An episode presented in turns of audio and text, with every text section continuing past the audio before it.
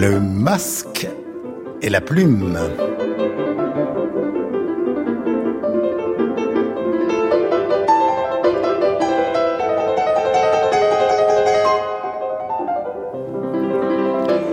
Bonsoir à toutes et à tous, bienvenue en public au studio Charles Trenet de la Maison de Radio France pour un masque et la plume consacré ce soir à l'actualité littéraire avec la Maison Golden de la critique où ont pris place Nelly Capriélian, des Inrecuptibles, le vénérable Michel Crépu de la nouvelle revue française Arnaud Vivian de la revue Charles, mais également Transfuge.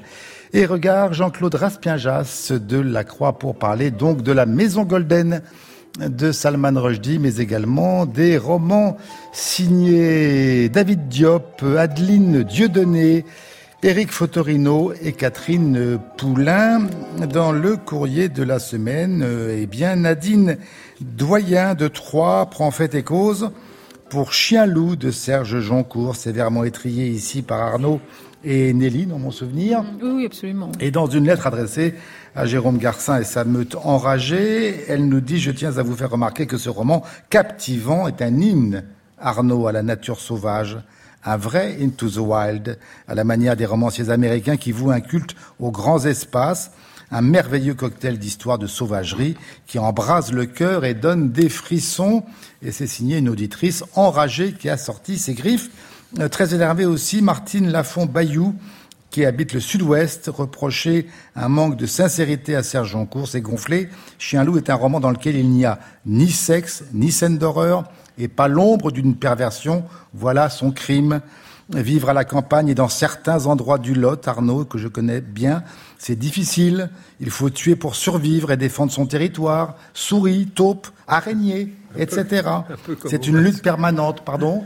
Un peu comme au masque, il faut tuer pour survivre. Parle pour toi, pour les, les, souris et les taupes. Le livre de Joncourt marque le basculement d'une société qui cherche à s'éloigner de la chair et donc de la mise à mort par, entre autres, le véganisme. C'est un livre qui fera date. Au contraire, Babette Le Forestier remercie le masque pour sa critique du livre de Joncourt qui n'a aucun intérêt. Je vais cafeter. Il existait un restaurant à Cahors tenu par un dompteur de Lyon d'origine allemande. Cela a sans doute donné à Serge Joncourt une idée pour son livre médiocre. Euh, voilà, Jérôme Fabre de Paris est sévère, lui, pour euh, un livre qui a été encensé au masque, qui est Arcadie de Bayamak Tam. Effroyable compilation pour Jérôme Fabre de tous les clichés bien pensants et politiquement correct du moment. Pas étonnant que Nelly ait aimé. Je ferai remarquer quand même que toute la tribune avait aimé ce livre. La présence d'Éric Nehoff à la tribune, afin d'éviter que la moraline ne se répande définitivement sur le masque, devrait être obligatoire. Claude Guest euh, veut défendre pour sa part Boilem Sansal. Arnaud, le train d'Erlinden, est en effet un livre complexe, mais le résumé à un anti-islamisme forcené, c'est oublier que l'action débute en 1831 pour se terminer en 2015 sur plusieurs continents. Enfin, et Madame Cour nous remercie car grâce à vous, j'ai lu la seule histoire de Julian Barnes c'est au Mercure de France une merveille absolue, cette histoire entre ce jeune homme et Suzanne de 30 ans, son aîné, qui sombre peu à peu dans l'alcoolisme et la folie, m'a ému parfois jusqu'aux larmes. Merci. Et je voudrais aussi, ajoute euh, Emma, je voudrais aussi recommander à vos auditeurs le sublime roman Ma dévotion, vous l'avez lu, ça, de Julia Kerninon, un auteur dont on parle trop peu, et c'est aux éditions du Rouergue. Ça vous dit rien? Non. Ah non, moi je connais Dévotion de Patti Smith là, qui, qui sort bientôt. Ah, mais c'est plus chic ça. Non, là je te parle de Julia Kerninon. Ma dévotion, au, au Rouergue. Toi tu me parles de Patti Smith. La Maison Golden, le nouveau gros roman, 416 pages, de Salman Rushdie, traduit par euh, Gérard Medal chez Actes Sud.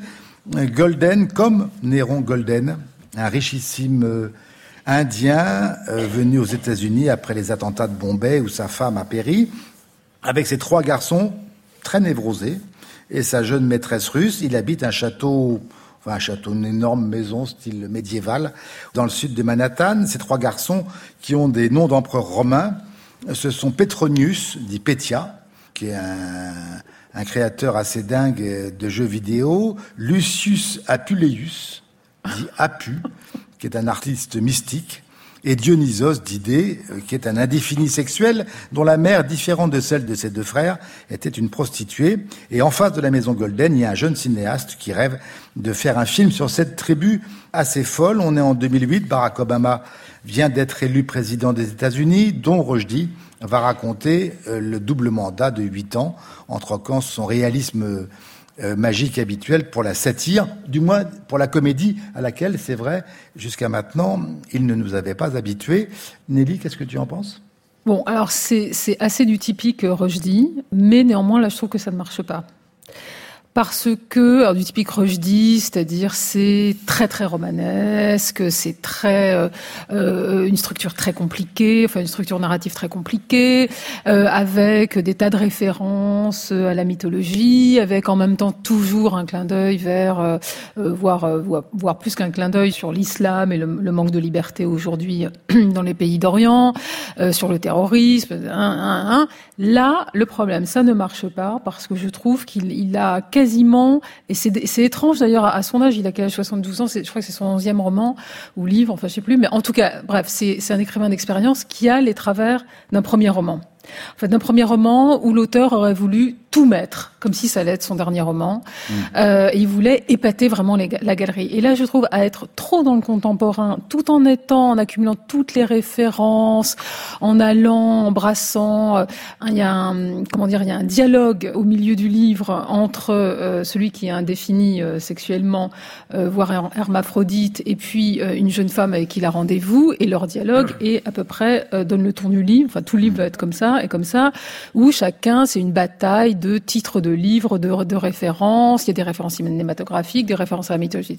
Et à un moment donné, je n'en pouvais plus. C'est-à-dire, je trouve que c'est étouffant. Hmm. Je trouve qu'il a, il, il en perd euh, le romanesque, il en perd euh, l'émotion, il en perd l'empathie. En fait, peut-être qu'il aurait dû écrire un essai moi, je trouve qu'il en sur aujourd'hui. Effectivement, le romanesque, euh, il faut dire la vérité, il y a des moments où on s'ennuie profondément. Il y, a des, il y a des moments d'ennui, puis c'est tout Alors, alors qu'il prétend s'exercer à la fantaisie presque pour la première fois. Ben non, le précédent, euh, le précédent avait beaucoup plus de, de fantaisie quand même. Le président était beaucoup plus drôle. Michel Ça a toujours été comme ça, je dis. Comment ça? Ben, il a toujours été très ennuyeux. Là, c'est la première fois que je demande. Les versets sataniques, c'était pas ennuyeux. C'est pas vrai. C'est pas vrai. Non, mais je parle, je parle pour moi. Euh, ça m'a toujours profondément ennuyé. Et là, non. Et je, je, me suis demandé pourquoi, parce qu'effectivement, il n'y a, pas, a pas un livre de Rushdie qui ressemble plus à un autre livre de Rushdie, donc il n'y a pas vraiment fondamentalement de différence. Et, et, je crois que la référence romanesque, d'ailleurs, est pas exactement celle qui convient. C'est une espèce de carnaval mythologique où il brasse absolument tout, euh, en occupant à la fois le rôle de l'écrivain américain qui raconte l'histoire du monde, qui est l'histoire de l'Amérique, évidemment, mm. ni plus ni moins, sans oublier d'activer en permanence tout le fond mythologique de l'Inde, dont il arrive à faire euh, une espèce de, oui, de, de, de, de genre de carnaval, et puis aussi une veine plus intime, plus intérieure, encore que euh, ça soit, enfin, le, flux de langage qui, qui se déferle de, de, page en page fait que, effectivement, un peu comme Nelly, tu disais, on n'en peut plus. Mais là, ça cette exténuation ne m'a pas vraiment gêné parce que finalement, c'est un peu. Tu l'as lu jusqu'au bout?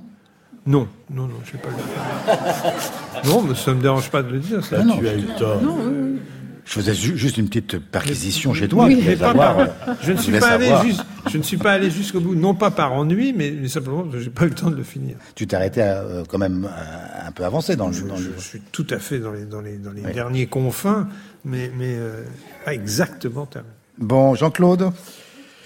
Euh, C'est un livre qu'il faut lire en mettant sa ceinture de sécurité.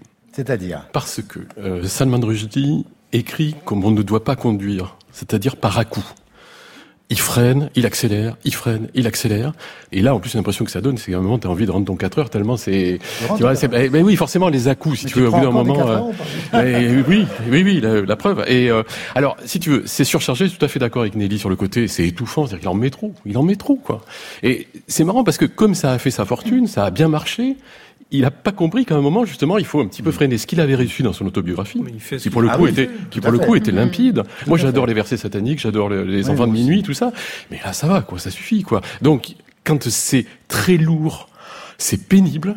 Et parfois, il a des accélérations où c'est limpide, ça va tout seul, euh, c'est bien. Voilà. Et puis il recommence dans ses travers. Et c'est comme ça tout le temps, tout le temps, tout le temps. Alors en effet, il perd de l'épaisseur romanesque. Ça, ça ne marche pas. Et puis sur, l'Amérique d'Obama, je ne trouve pas qu'on apprenne grand chose. Il y a rien. Il y a rien. Il y a rien. Non, mais rien. Mais Alors, parce qu'il doit aussi parler de l'Inde, il doit aussi parler de la question du genre. Mais c'est, mais c'est à peine. C'est à peine sur l'Amérique de Trump. Il y a peu de choses. En tout cas, c'est énormément. En tout cas, c'est un auteur décourageant aujourd'hui. Et surtout, on ne comprend pas très bien le pourquoi du comment. C'est-à-dire pourquoi il prend cette forme romanesque là. Bah, si, parce que c'est la seule. La forme, la forme, là pour le coup, la forme romanesque, on, on sait d'où elle vient. C'est Gatsby le magnifique. C'est quelqu'un qui raconte l'histoire de, de quelqu'un de hors norme, qui n'est pas à sa place puisqu'il vient d'Inde avec euh, avec ses trois fils, il y a un mystère, etc.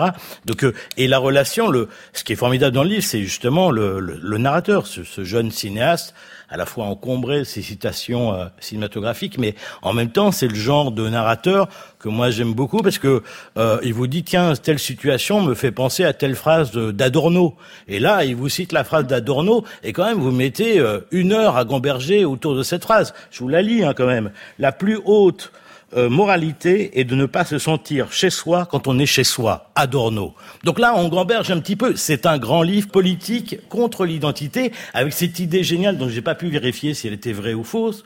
C'est qu'il y, y, a un musée de l'identité dont s'occupe une des personnages à New York. Je ne sais pas si c'est vrai ou faux. Ça me semble complètement euh, faux. mais, mais en même temps, il le décrit. Il décrit les œuvres qui sont présentées et c'est absolument euh, magnifique. Encore une fois, c'est un grand livre contre l'identité. Et alors, quand on va jusqu'au bout, page 396, on découvre que Rushdie, par la voix d'un de ses personnages, écrit que l'élection de Trump est due, je cite, j'ouvre les guillemets, à ce mouvement né en France, la nouvelle droite génération identitaire. Et le personnage, cette fille qui tient le musée de l'identité, dit, autrefois la France nous a envoyé la statue de la liberté, et maintenant elle nous envoie ça la nouvelle droite, génération identitaire. Et Rushdie raconte que finalement, l'élection de Trump, elle est à cause de nous. Elle est à cause de nous et de la nouvelle droite, génération identitaire, c'est-à-dire ce repli identitaire qui est... Mais oui, là, il y a une revue encore du CNRS qui s'appelle Fiction avec deux X,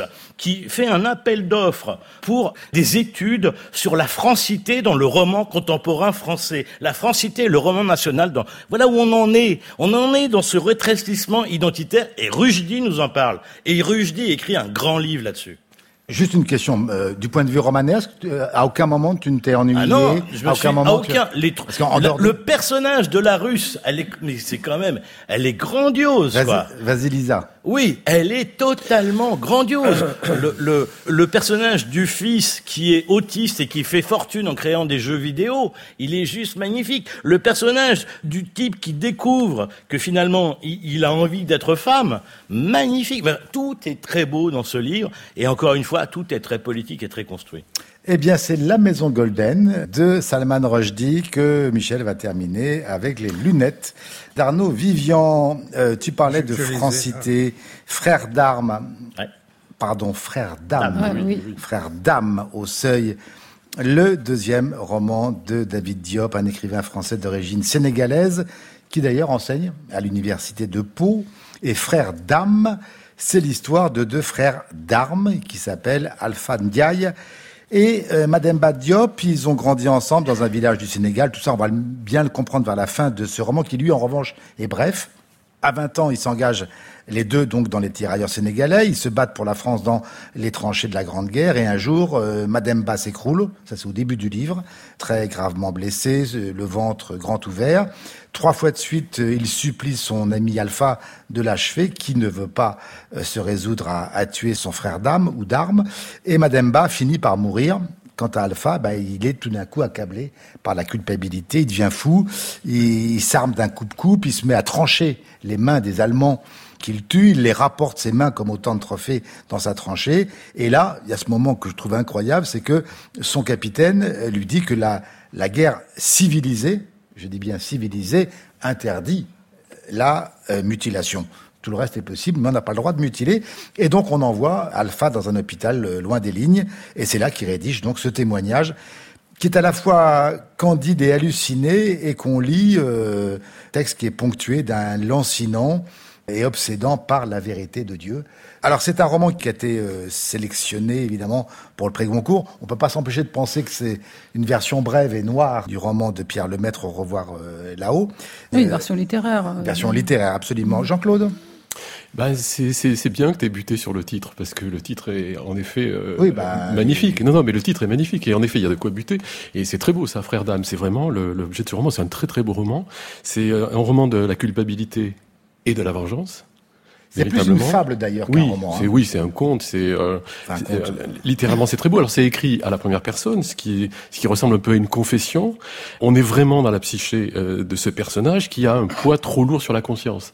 C'est-à-dire qu'il aurait pu, en effet, achever son copain, et puis il l'a pas fait, il aurait dû le faire, il se reproche de l'avoir fait, et on est vraiment tout le temps dans ses émotions, tout le temps, tout le temps. On s'aperçoit qu'il y a une faille un peu à l'origine de ce personnage, que la guerre, évidemment, va agrandir cette faille. C'est aussi un roman sur les extrémités auxquelles conduit la guerre et dans quel état euh, les soldats se retrouvent. Tu as parlé de cette formule qui revient tout le temps par la vérité de Dieu, c'est la mélopée du malheur, c'est-à-dire c'est un malheureux qui prend aussi le ciel à témoin de son infortune, mais c'est aussi une façon de scander et de donner du rythme à son récit, à son roman. Et cette, par la vérité de Dieu, vient tout le temps. Oui, c'est aussi une manière de, rendre cohérence qui peut aussi peut être lu comme le texte de quelqu'un de fou, enfin devenu, oui, devenu fou. C'est ça, c'est quelqu'un qui devient peu à peu fou. On voit que la faille s'agrandit de plus en plus. On est pris aussi dans la folie de la guerre, et là c'est très très bien décrit avec des scènes absolument extraordinaires. Les, les soldats noirs qu'on va ligoter les mains dans le dos parce qu'ils veulent pas monter au front, donc on va les ligoter et on va les forcer à monter à l'échelle pour se faire évidemment euh, tuer. Cette scène est absolument extraordinaire, d'une mm. très grande beauté. C'est un nouveau regard sur la guerre, c'est du côté des tireurs sénégalais, ce qu'on n'a pas eu si souvent, et c'est aussi la voix africaine de la rentrée. Et je trouve qu'en effet, euh, David Diop est un très très bel écrivain et c'est vraiment un très beau livre. Cette oui, qui a été découvert parce que le premier roman n'avait pas été lu à, l'époque. Euh, Arnaud J'étais en train de lire, au moment où je lisais euh, euh, ce livre, j'étais plongé en même temps dans Sex, Race et Colonie, euh, ce magnifique ouvrage d'historien où il est... Qui fait beaucoup causer qui fait mhm. beaucoup causer et euh, qui est, à mon avis, euh, tout à fait exemplaire, euh, au-delà des polémiques qui sont d'ailleurs fructueuses, c'est pas le problème, mais, mais quand même. Et il y a beaucoup de, de, choses sur les tirailleurs sénégalais, parce que ça a été un grand, grand moment, notamment de rencontres sexuelles entre femmes blanches, et d'ailleurs c'est raconté aussi dans le livre, et soldats noirs. Il raconte cette histoire, dans, toujours dans Sex, Race et Colonie, Bécassine. Le premier album de Bécassine paraît en 1915, en plein Première Guerre mondiale, et on apprend dans le premier tome de Bécassine, la première BD, qu'elle a failli partir avec un tirailleur sénégalais. Hmm. et donc il y a, y, a, y a, eu ce moment. Tout ça n'est pas dans le livre de David Diop. Hein. Oui. Juste, hein. Oui, tu tout ça n'est pas dans si Diop. Hein. Ah, il ne couche pas avec une femme française Non, je parle de Bécassine. Bécassine n'est pas dans. Non, ça je dis c'est dans Sex et Colonie. Mais est-ce que le personnage ne couche pas avec une femme française? Si, absolument. Voilà, oui. alors, il y a eu ce moment, mais, c'est un roman. C'est un moment.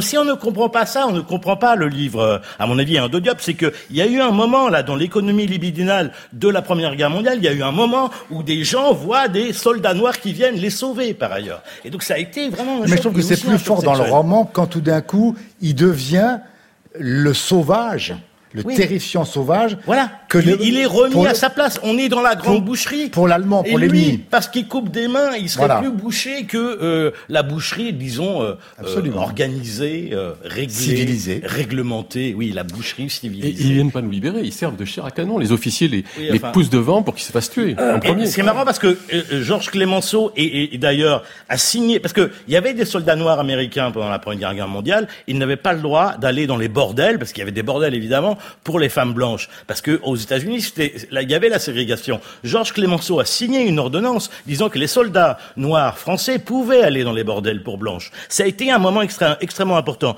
Et alors, il y a un, y a un article d'un psychanalyste sur le site AOC qui parle du livre. Et il dit, et je pense que c'est une des meilleures critiques littéraires finalement de ce livre, il dit qu'il y a, y a la rencontre entre un imaginaire Wolof parce que c'est ça aussi qu'il y a dans le livre, c'est qu'il y a une pensée africaine qui, en l'occurrence, est une pensée wolof, et la rencontre avec une pensée française. Et nous, lecteurs, on est pris dans ce schéma, parce que ça, ça finit quand même comme une espèce de conte africain. Oui, mais, mais je dirais euh, même qu'il y a une écriture wolof. Oui, euh, dans les métaphores. Dans et donc c'est quand même la première fois que, d'une certaine manière, la Première Guerre mondiale est racontée dans un, un imaginaire ou une structure mentale qui est africaine, qui est en l'occurrence wolof. Nelly. Alors moi j'étais pas du tout au courant de cette histoire de, de tirailleurs sénégalais avant d'avoir lu le, le, livre de David Diop. Donc rien que pour ça, je, je lui en suis reconnaissante. Je, je, trouve cette histoire absolument effarante et horrible. Comme le disait Jean-Claude, moi les passages où ils sont envoyés en gros euh, euh par le, le, capitaine Blanc euh, se faire euh, massacrer d'abord. Enfin c'est du, du, du, de la chasse au, du tir au, au pigeon. C'est les, les, sacrifiés de la guerre. Par ailleurs, tous les soldats étaient plus ou moins sacrifiés.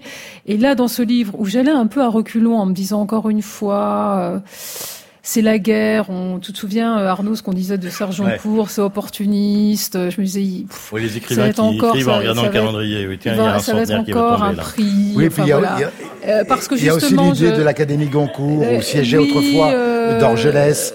Euh, non, et puis qui, a, vois, oui. qui a toujours un tout petit peu privilégié ses livres d'histoire, et notamment ceux sur la voilà, Grande Guerre. Puis, comme tu disais, Jérôme Pierre Lemaitre, que moi j'ai j'avais pas du tout aimé.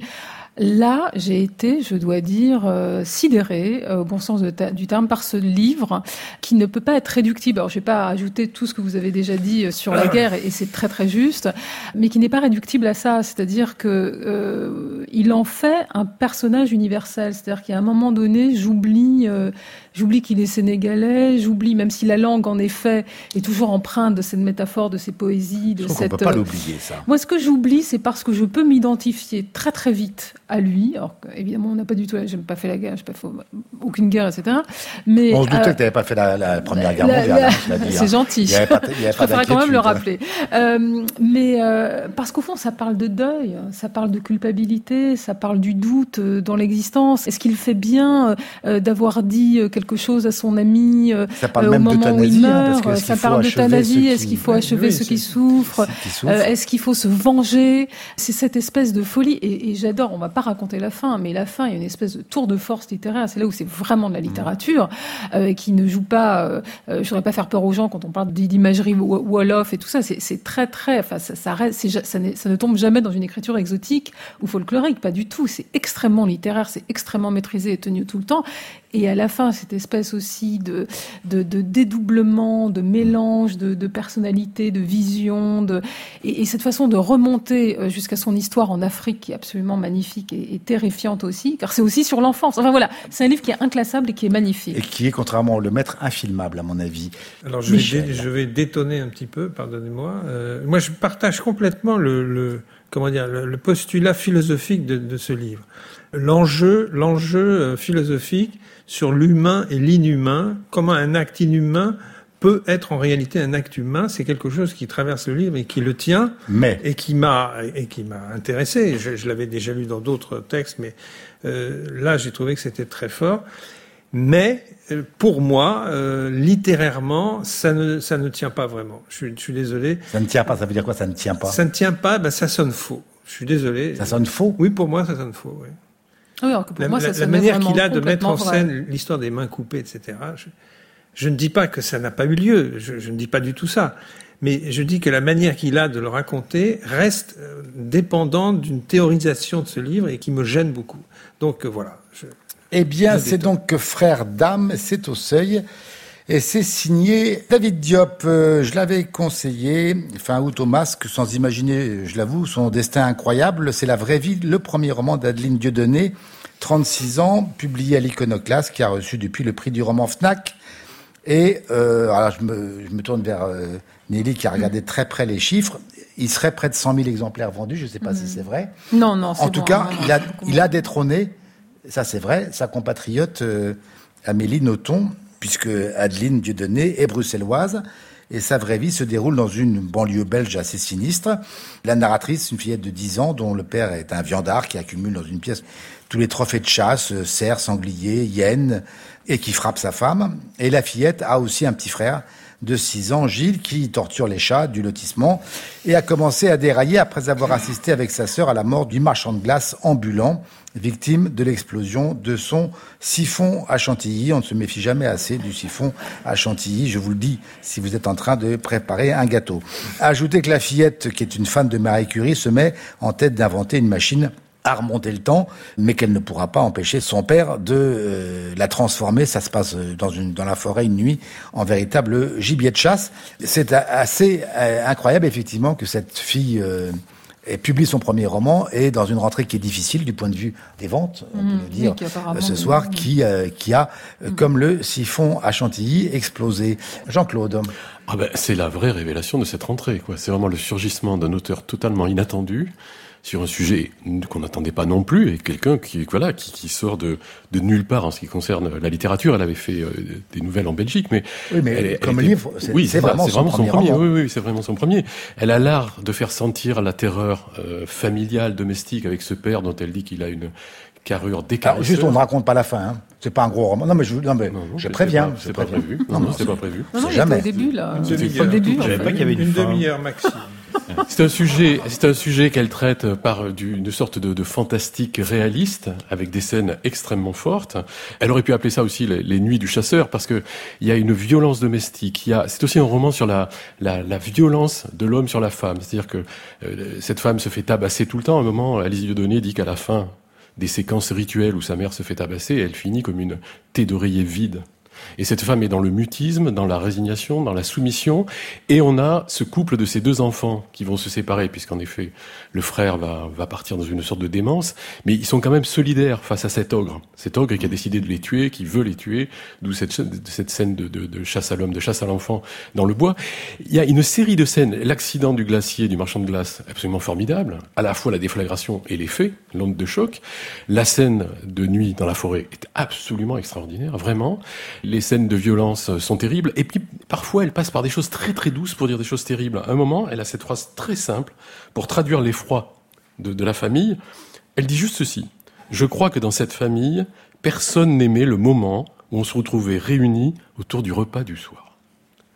Pas faire plus simple pour décrire une sorte d'effroi À qui monte, qui monte, qui monte, qui monte, qui monte crescendo. Et je trouve que voilà, c'est euh, il y a- il y a des il y a des il y a des il y a des il y a des personnages secondaires qui sont absolument magnifiques, qui sont vraiment des contrepoints à cette violence là. Voilà, moi je Michel je trouve que c'est une très belle surprise de la rentrée. Le sentiment que m'inspire ce, ce livre est un sentiment de consternation. Euh, il n'y a aucun travail littéraire dans ce texte où tout est euh, soumis à une espèce de, de jeu aléatoire, pulsionnel. Qui, les, les scènes dont tu, as par- dont tu viens de parler, la scène dans la- de traque dans la nuit, mais enfin, c'est reprenez vos, rouvrez cinq minutes Stephen King et voyez et faites la différence. Je ne veux pas accabler cet auteur. Non, non, euh, à part ça, tu, non, c'est, Je ne veux pas. c'est, Non, non. une fille dont c'est le premier roman, tu ne l'accables Oui, pas. non, mais en même temps, c'est comme ça. Je veux dire, c'est c'est comme ça. Et là, là, pour moi, c'est c'est le top du néant littéraire. Attends, attends, on est à hauteur d'enfant, on n'est pas comme Stephen King qui fait des personnages qui sont déjà constitués dans la vie. Mais, on, mais on a je m'excuse, mais je m'excuse, mais il y a des premiers romans qui sont tout à fait capables de faire exister des personnages, des êtres humains, des, des situations. Là, on- il n'y a aucun processus, il n'y a aucune, aucun véritable enjeu. Ce sont des, juste des, des, des espèces d'entrechocs de, de pulsions, de, de personnages animés par rien d'autre que des pulsions. Et le personnage du père est totalement caricatural, totalement caricatural. C'est une espèce de monstre qui ne pense qu'à assommer sa fille. Enfin, euh, je, pourquoi pas? J'ai rien, euh, j'allais dire, j'ai rien contre. Mais, mais, mais, euh, mais, mais simplement, simplement, de grâce à un peu de complexité, un peu de paradoxe, un, un peu de, de, de finesse, euh, y compris dans le monstrueux. Mais là, c'est absolument pas le cas. mais Michel, Michel, est-ce que ça t'arrive d'ouvrir les journaux? Parce que je sais que tu lis Mais, des choses mais très. tout à fait, j'achète le journal le matin, mon Bon. cher. Et, et- tous et les ça t'arrive pas de tomber dans les journaux sur ce genre de personnages qui existent en effet. Mais- mais Même si c'est poussé littérairement, mais, ils bien- existent ces mais bien personnages. sûr, mais il y a bien pas plus de littérature d'ailleurs dans ces articles. Le problème, je vais vous dire les choses franchement, parce que je sens qu'Arnaud va dire la même chose, sans doute Nelly, mais c'est que ce livre-là, évidemment, on en parle différemment aujourd'hui, où il a connu un, un énorme succès. Euh, euh, ah non, mais si, je pense Oui, que non, vous mais êtes tous bien, je un tout bien. petit peu aussi. Bah si, euh, forcément, c'est un peu énervant, quelqu'un qui a un tel succès, non, Arnaud? Bon, non, non, mais on n'est pas à ce niveau-là quand même. Non, alors? Non. On peut quand même dire Ah, les un peu plus de. Voilà. Écoute, moi, je savais pas qu'on faisait euh, la littérature pour enfants, donc euh, je suis heureux de l'apprendre. Ça va nous ouvrir des perspectives. Je crois que on va attendre que le club des cinq sorte en Pléiade, et puis comme ça, on pourra en parler un peu sérieusement avec, avec un appareil critique, des notes, etc. Je signale que le, pour moi, là, on est juste là, juste voilà, c'est juste la littérature pour enfants avec effectivement, mais alors tout quoi, c'est-à-dire euh, euh, la défloraison, euh, l'adolescence, le meurtre du père, la oh. défense d'Ivoire, la défense d'Ivoire. Non mais attendez là, là, la défense d'Ivoire. mais je veux dire, même Tim Burton, il pas des trucs pareils. Quoi. même Wes Anderson, qui est quand même pire que Tim Burton, il oserait pas le, les, les, les, trucs du, du, de la glace qui explose. Non mais mais c'est n'importe quoi, la chantilly qui explose. Mais t'imagines où on en est? C'est-à-dire on est complètement infantilisé. Déjà qu'on vit dans un monde qui nous infantilise à peu près tous les jours, qui nous dit ce qu'on doit pas faire tous les jours, mais tout le temps. Quoi. Vous ouvrez la radio, ah non, ne faites pas ça. Hein. Et, et, faites ça, et ça.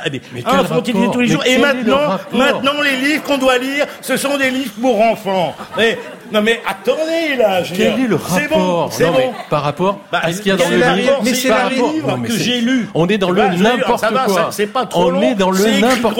Euh, il manque les pages de coloriage, quoi, parce que voilà, on les attend un tout petit peu, parce qu'il faudrait colorier là le, la chantilly, tout ça là qui explose. Ça ferait des beaux dessins. Ça ferait des beaux dessins. Nelly. Euh, oui, euh, Bon, c'est compliqué parce que moi je n'aime pas, euh, Jérôme, tu sais, dire du mal du premier roman. Donc j'irai très vite. Euh, je, lirai son deuxième roman, voilà. Celui-là, je l'ai trouvé un peu fabriqué. La vraie vie, c'est Adeline Dieudonné et c'est aux éditions de l'Iconoclaste, Le cœur blanc de Catherine Poulain aux éditions de l'Olivier, deux ans après Le Grand Marin qui avait beaucoup énervé dans mon souvenir Arnaud aussi. Hein c'est vrai. je m'en souviens. Puisqu'elle racontait son, son dur labeur de pêcheuse en Alaska, ce qui t'avait rendu fou, je sais pas pourquoi. Oui. Ça m'a rendu dingue. Ah oui, mais je me rappelle, on ah, était à la même émission. Dingue. oui. de chez On était tous à la même m'échappe. Marguerite Duras en Alaska, là, ça m'avait rendu dingue. Marguerite Duras, il n'y a pas plus loin Oh, c'était Marguerite Duras en Alaska, à peu près. Pourtant, elle a toujours un pullover, Duras. Non, oui. Nelly trouvait qu'il y avait trop de poissons. évidemment, c'était... Et puis, et, puis, et puis, trop d'eau aussi, tant qu'on y est. Catherine Poulin, donc là, elle décrit un autre monde qu'elle connaît bien, pour l'avoir euh, beaucoup exercé, celui des saisonnier. Ah euh, non, non. Bon, ça, le jugement du patron de la NRF sur les saisonniers, je m'en passe. Euh, son héroïne, son anti-héroïne plutôt, s'appelle Rosalinde, elle est allemande, elle vend ses bras en Provence à ceux qui, évidemment, euh, cultivent toute une série de fruits et légumes. Elle est avec d'autres travailleurs nomades et précaires, qui sont la plupart marocains ou algériens. Et donc, euh, elle suit, euh, exactement comme euh, Michel, le cycle naturel des fruits et légumes. Après les asperges, je t'ai pas parlé. Elle ramasse et cueille des melons. Après, c'est les fraises. Après, c'est les olives. Après, c'est les cerises, les abricots. Et pour finir, les raisins. Elle est célibataire. Elle lit les poèmes le soir de Neruda. Elle dort, comme Michel, dans un vieux combi vert kaki. Et elle résiste non sans mal aux avances des, villageois. Et puis à, un moment donné, le livre qui est plutôt au début un récit devient un roman avec euh, les feux qui vont ravager la région et les hommes qui vont devenir euh, fous. Voilà, bah, elle écrit euh, pour parler effectivement de gens dont on parle pas beaucoup, les marins-pêcheurs qui ont tant défrisé Arnaud et Nelly. Aujourd'hui, c'est les tâcherons de la terre qu'elle appelle les enfants de la route et de l'errance. Alors ça, Arnaud, ça t'a énervé autant que les, poissons? Ah, Non, pas pareil. Non, ma première réaction, ça a été euh, Jean Giono sort immédiatement de ce corps. Euh, c'est ça que c'est. Giono Oui, Jean Giono, oui, Giono. Il, a, il a beaucoup. Non, tu vois, mais les Giono de Un de Beaumung, tu vois, voilà, ce Giono-là, celui qui parle justement euh, des saisonniers. Il y a des très très beaux romans euh, de Giono sur le sujet. Donc voilà, ça a été ma première réaction. Et d'ailleurs, euh, elle est restée persistante parce que il y a un travail sur la forme. Il y a une espèce de sublimation finalement de ce travail, euh, de cette vie. C'est plus, plus que le travail, c'est cette vie vue en plus par une femme de ce travail de saisonnier. Euh, pour moi, c'est un roman populiste. Euh, mais, mais, bien sûr, mais ce beau mot qui est traîné dans la boue à peu près tous les jours, tous les jours, le mot de populiste, une, traîné dans la boue par des gens formidable, hein. qui de Hein C'était une veine littéraire formidable. Mais oui, il y a un grand prix du roman populiste qui existe toujours d'ailleurs. enfin, mais qui, a voilà, mais qui a, été, couronné de très grands livres. Mais qui a fourni. Et pour moi, c'est vraiment le retour d'une littérature qu'on a appelée populiste, et ce n'était absolument pas péjoratif. Au contraire, ça désignait un genre, et ça désignait quel genre de littérature qui parle du peuple, de la condition du peuple. Et là, franchement, on est, il y a euh, quelque chose, parce que c'est très actuel ce qu'elle raconte. Ils prennent de l'acide, euh, ils prennent de la coke, euh, ils prennent des pétards, et ils, ils tournent pas la valstar. Ça, c'est l'ancien temps. Là, ils sont, ils sont dans, dans, dans, des, dans des nouvelles addictions. C'est très fort. Et, et voilà. Alors après, j'ai un tout petit problème moi avec cette langue-là, ce travail-là de la langue. Mais en même temps, là, j'ai envie de dire par rapport au premier où j'avais pas été du tout convaincu, euh, je trouve ça assez bien en fait. Ah, tout ça pour ça? Ouais. Nelly? Non, alors c'est mieux que le que le précédent, euh, mais euh, Vous n'avez oui, pas le pied marin, en fait, tous les deux là. c'est- Non, on n'a pas le pied marin, on préfère, euh, on Euh, la préfère terre. euh, la terre. Ouais. Ouais. Non, même pas. Euh, non, mais L'odeur moi, de il y a un phoque au truc, bout d'un moment, c'est ce c'était- côté, euh, ce côté, euh, je vais vous raconter euh, le la vraie vie. euh, euh, c'est ça la vraie vie, c'est le réel. euh, elle le dit elle-même. Le réel, c'est de travailler dur, certes. Euh, Il y a d'autres formes de, il y a d'autres réels aussi. Je vois pas pourquoi il y aurait un réel qui serait mieux que l'autre. Et tout ce qui compte pour moi finalement, ça va être comment ça va être dit, euh, euh, c'est quoi la langue, et etc. Et là, je trouve que il y a, il y a une espèce. Alors, elle sait écrire, c'est un écrivain, je ne lui retire pas ça. Mais à un moment donné, il y a une espèce de facilité dans le poncif, une espèce de sens de la poésie qui est quand même un peu, je sais, je sais même pas. Il y a, il y a déjà tellement d'adjectifs dans, le- dans le dans le livre que je vais pas en rajouter ce soir. Et puis cette espèce de fin mystique, comme si euh, euh, il devait y avoir un sacrifice absolu. euh, ces gens qui travaillent dans la terre, qui sont simples. euh, et au fond, il faut un peu sacrifier un animal, mais qui sera bien sûr un être humain. Enfin, il y a un côté qui me déplaît, voilà, dans ce dans, dans ce livre. Je vois pas pourquoi faut être grandiloquent parce qu'on veut être du côté de, de ceux qui travaillent durement. Je vois pas pourquoi faut être euh, dans cette emphase mystique. Je vois pas pourquoi tout devrait être mystique. Je vois Pourquoi, pas il faudrait être avec le peuple en permanence? euh, ouais, non mais non mais le peuple c'est nous c'est nous chose. enfin tu vois c'est tout le monde le peuple enfin c'est c'est je vois pas en quoi c'est une qualité disons voilà une seule qualité pour moi elle, elle manque quelque chose dans le dans le livre et, et non au final je l'aime je l'aime pas ce livre Michel. Alors, je ne parlerai pas de, de, de littérature populiste, mais bien que je sois assez sensible à, effectivement à cette référence, je parlerai plutôt de littérature fauve, comme on parlait autrefois des peintres fauvistes. C'est-à-dire que il y a vraiment une prééminence de la sensation, de la couleur, de la lumière sur ce qui pourrait être dans ce livre, mais qui n'existe pas vraiment, mais pour de- des raisons qu'on peut très bien comprendre, un roman, un récit. Il n'y a pas de roman dans ce livre. Il y a- C'est un livre de, de, de Si, lisière. il, de- dev- il devient romanesque vers la fin. vers la fin, mais, Oui. mais, mais le livre lui-même, le, le centre de gravité de ce livre n'est pas le roman. C'est- les, les chuchotements, les, les, les rencontres un peu nocturnes comme ça. On ne sait pas trop à qui, à qui on parle. Euh, et, et puis une très, un très grand talent de, oui, de, de, de, de, de col- enfin, je veux dire de coloriage, de, de coloris, qui m'a fait penser au, au- à la peinture fauviste, qui, qui, Bon. pour qui c'était ça le- l'enjeu de, de, de montrer le monde à travers la sensation et la lumière. Jean-Claude. Moi, je suis toujours un peu effaré par ce boulot de douanier de la critique, qui consiste comme ça à s'en prendre assez violemment à quelqu'un qui a décidé de raconter ce qu'elle a vécu et qu'elle a, ré- réellement vécu. C'est-à-dire autant son premier était très fort sur ce qu'elle racontait et ce qu'elle avait vécu, sa solitude au milieu de ces pêcheurs-là là dans des conditions dantesques. elle l'a été, mais oui, mais oui, mais c'est mais c'est là où je veux en venir. Ah bon C'est que précisément, c'est là où je veux en venir. C'est que je trouve là qu'il y a dans les attaques qui sont faites contre elle, au nom d'un surplomb critique, esthétique, de couleurs, de ci, de là. Enfin, c'est quelqu'un qui a été saisonnier, qui a vécu ça véritablement, profondément. Alors, il n'y a pas de couleur. Elle a vécu ça avec son corps jusqu'à l'épuisement, jusqu'à la fatigue, jusqu'à être mal payé, jusqu'à être maltraité, dans un monde d'hommes déracinés, dont le désir brut d'accaparer des, des femmes existe réellement. Je veux dire, au nom de quoi vous vous posez là pour venir dire à cette femme qui a vécu ça et qui a décidé de le raconter à sa façon, qui, est, et qui est plus qu'honorable, qui réussit, au nom de quoi elle a droit à ce traitement? Mais- non mais sérieusement, moi j'avais envie de parler du livre, mais en vous écoutant, c'est plutôt à vous que j'ai envie de m'adresser. C'est-à-dire, qu'est-ce qui vous prend Non mais qu'est-ce qui vous prend de traiter cet auteur comme ça? Alors qu'elle l'a vécu. Elle s'est mis, elle s'est pas mise dans son bureau chez elle en disant si je racontais l'histoire des saisonniers, tiens, ça ferait un sujet de la rentrée. Non, j'aimerais faire à l'école des fauvistes. Non, parce que c'est réussi littérairement. Mais il y a une sorte de surplan initial, de surplan initial qui consiste à dire mais enfin tout de même. Mais elle a le droit de le raconter comme ça et en plus c'est réussi bah, et on sent et on sent qu'elle l'a réellement vécu et que ce livre et que ce livre est nourri de son expérience et qu'elle a fait et qu'elle fait un vrai boulot littéraire tu as dit que ce livre est, écrit comme un tableau, et peint comme un, comme un tableau fauviste de l'époque de Van Gogh. C'est pas parce qu'on a vécu pas ensemble, pas ensemble, pas ensemble. C'est pas parce qu'on a vécu, mais ça n'est pas un récit, ça n'est pas un témoignage. C'est un vrai, c'est un vrai travail littéraire qui, en effet, cherche à sublimer ce qu'elle a vécu d'une façon littéraire. Un petit peu de respect quand même, les gars, un tout petit peu quand même. écoute un peu ce qu'on dit. Mais moi, j'ai aussi du respect pour les lecteurs qui vont l'acheter, et, moi, je, je, voilà, je peux pas dire, je peux pas recommander comme ça, euh, par respect pour elle, en disant que c'est un bon livre. Tu veux rien ajouter sur le cœur blanc Mais ce n'est que mon avis, en ah, effet. Sur le cœur blanc, si, si, ben, je crois que je l'ai dit. Surtout qu'il y a une description de ce monde des saisonniers qui intéresse pas la littérature. Je veux dire, qui écrit là-dessus? Qui écrit? Qui écrit on va, on va écrire. Ah, Giono, il a fait, quoi.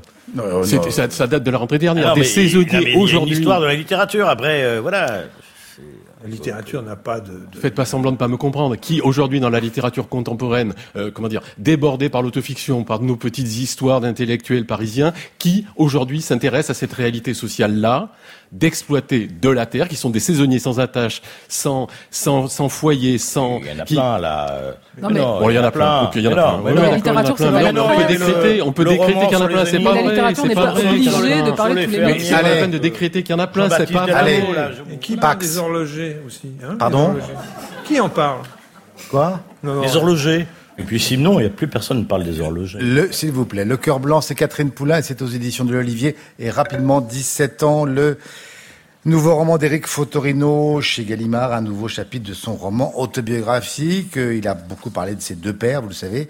Le biologique, euh, était juif marocain de Fès. L'adoptif, un pied noir tunisien qui s'est suicidé.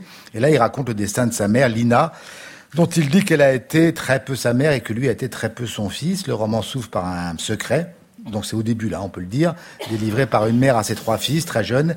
Elle a une fille qu'elle a abandonnée à la naissance, ou plutôt qu'on lui a arrachée après que le père a, a pris la fuite. Et c'est à Nice, où il est né, que le narrateur, qui se prénomme comme par hasard Eric, va tenter de résoudre l'énigme de son existence et de percer le mystère de cette mère quand elle avait 17 ans.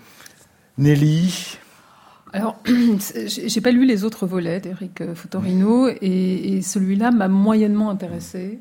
Euh, je trouve, c'est toujours casse-gueule les, les, récits euh, familiaux, c'est-à-dire que soit tu arrives vraiment à en faire quelque chose d'universel et là on marche, soit c'est encore trop personnel, c'est peut-être encore trop douloureux, trop personnel pour l'autre. Enfin, je ne sais pas.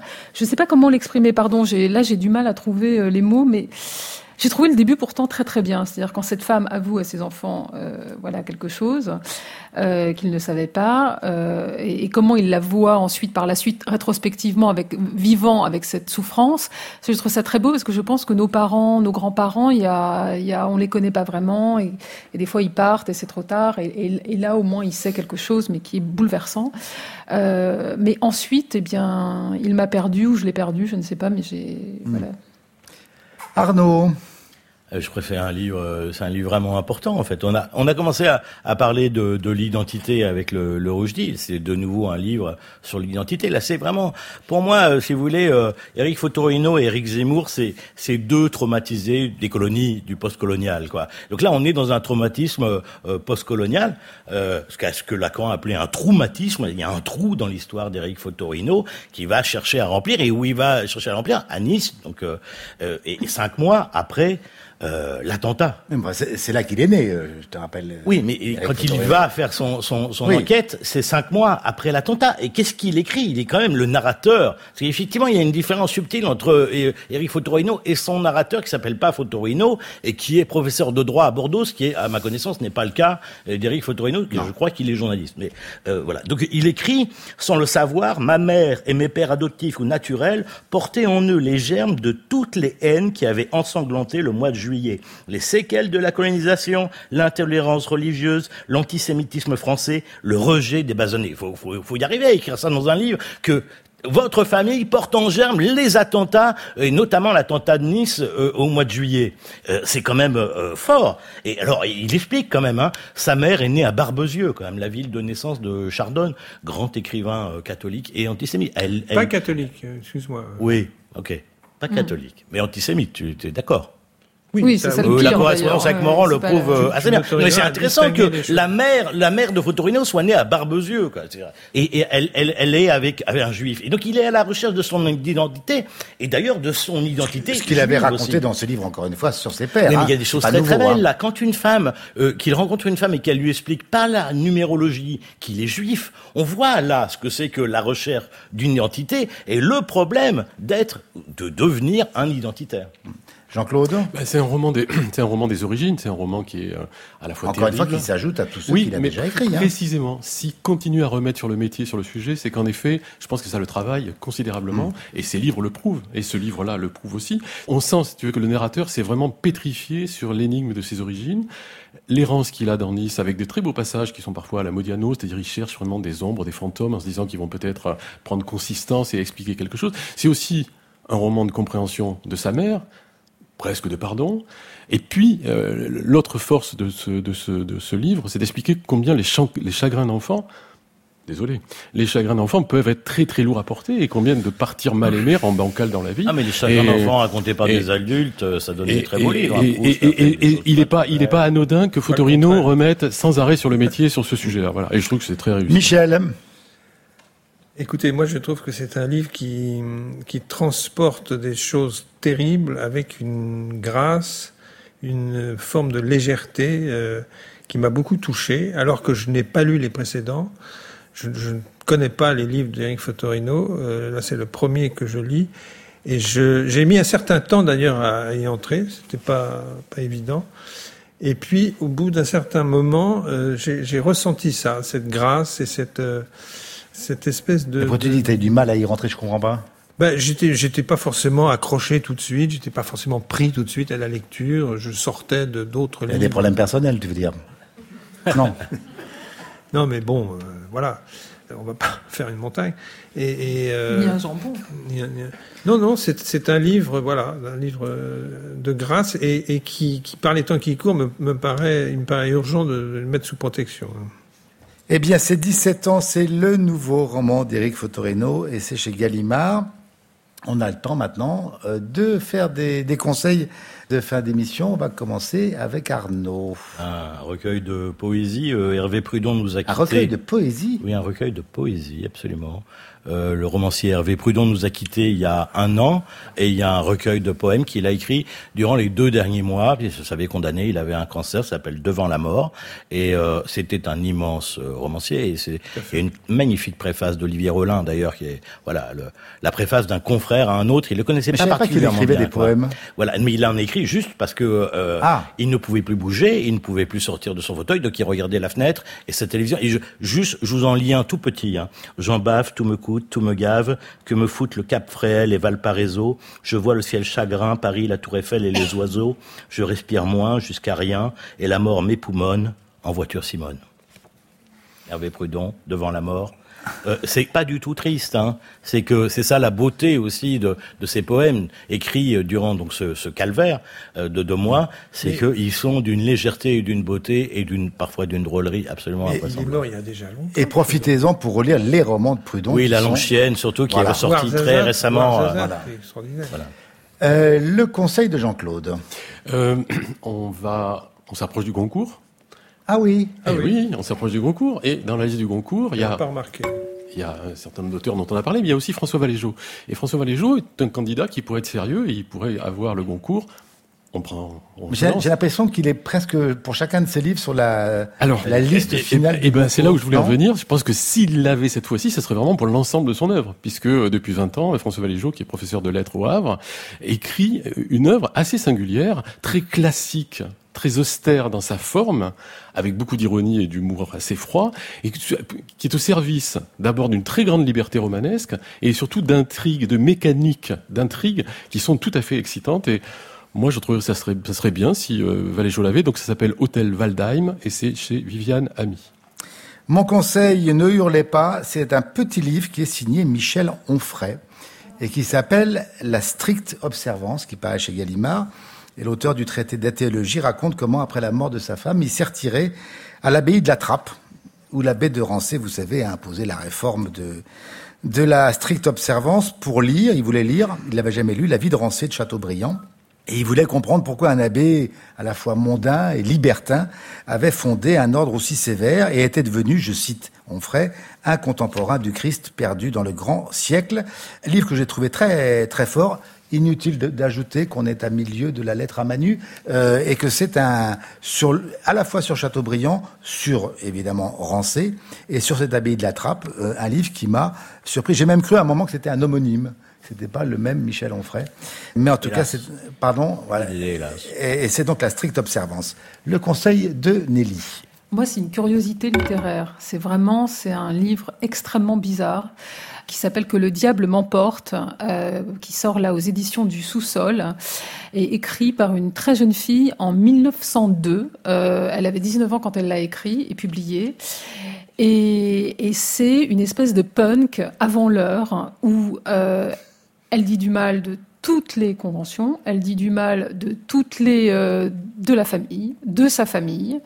Euh, ça, l'extravagance et, le côté outrancier de, quelqu'un qui est très jeune et qui n'a pas encore vécu, qui n'a pas encore aimé. Mais en tout cas, il y a une espèce de veine euh, fougueuse, nerveuse, féministe, totalement égocentrique, totalement folle, totalement totalement drôle. mais je trouve que c'est intéressant de voir comment une fille comme ça, comment une, une société extrêmement patriarcale surtout en 1900, euh, pouvait produire, quand elle pouvait se manifester, des voix comme ça qui sont, euh, oui, c'est le punk avant euh, le punk ou le dadaïsme aussi, avant, avant l'heure. Et c'est absolument magnifique aux éditions du sous-sol. Le titre que le diable m'emporte. Elle, elle, invoque le diable toutes les cinq minutes à peu près. Le conseil de Michel. Alors, c'est un livre, c'est le septième volume d'une série de Frédéric Pajac qui paraît aux éditions ah, Noir sur Blanc. Euh, manifeste à la, à la fois écrivain, dessinateur, euh, graveur d'une certaine façon. Euh, ça s'appelle donc la série, c'est Manifeste incertain. Là, c'est le septième volume et il porte sur encore en poésie sur Emily Dickinson et Marina Tsetaeva. Et, et, donc, comme vous aimez retrouver Pajak, là, c'est avec Dickinson et Tsetaeva. Il faut dire c'est des grands formats. Des, oui, des, des, je l'ai pas apporté là parce que j'avais pas de place dans mon cartable. Mais, mais, mais sinon, j'aurais été content de le montrer parce que tu l'aurais montré à la caméra, ça aurait été bien. Hein non, non, il faut donner à imaginer. Il faut que, il faut faire imaginer. Et c'est très beau, vraiment, c'est un magnifique travail. Et là, comme Prudon, profitez-en. C'est au noir sur blanc, les éditions noir, sur, blanc. Comme pour Prudon, relisez tout Pajac parce qu'il y a des livres, notamment sur. Il a écrit sur Van Gogh, sur, Nietzsche, sur Nietzsche, sur, Nietzsche, sur, les villes italiennes, euh, de manière absolument magnifique. Euh, tous ces conseils, vous les retrouvez sur le site du Masque et la Plume, euh, franceinter.fr. Merci Nelly Caprielian, Michel Crépu, Arnaud Vivian, Jean-Claude Raspien-Jas pour cette émission qui était comme chaque semaine présentée par Jérôme Garcin. Avec la collaboration de Lisiane, c'est là, mais ce soir au Charles Trenet, à la technique, et je les remercie Guillaume Ledu, Valentin Azan Zielinski, ainsi que Tar Bouklifa. La réalisation étant signée Xavier Pestugia. Euh, notez bien que le prochain enregistrement du Masque et la Plume aura lieu non pas un jeudi, mais un mercredi, le mercredi 31 octobre, au studio Charles Trenet de la maison de euh, la radio pour deux émissions, l'une euh, consacrée au théâtre et l'autre au cinéma. Dans une semaine, on parle de films et je vous dis à dimanche prochain sur France Inter, évidemment.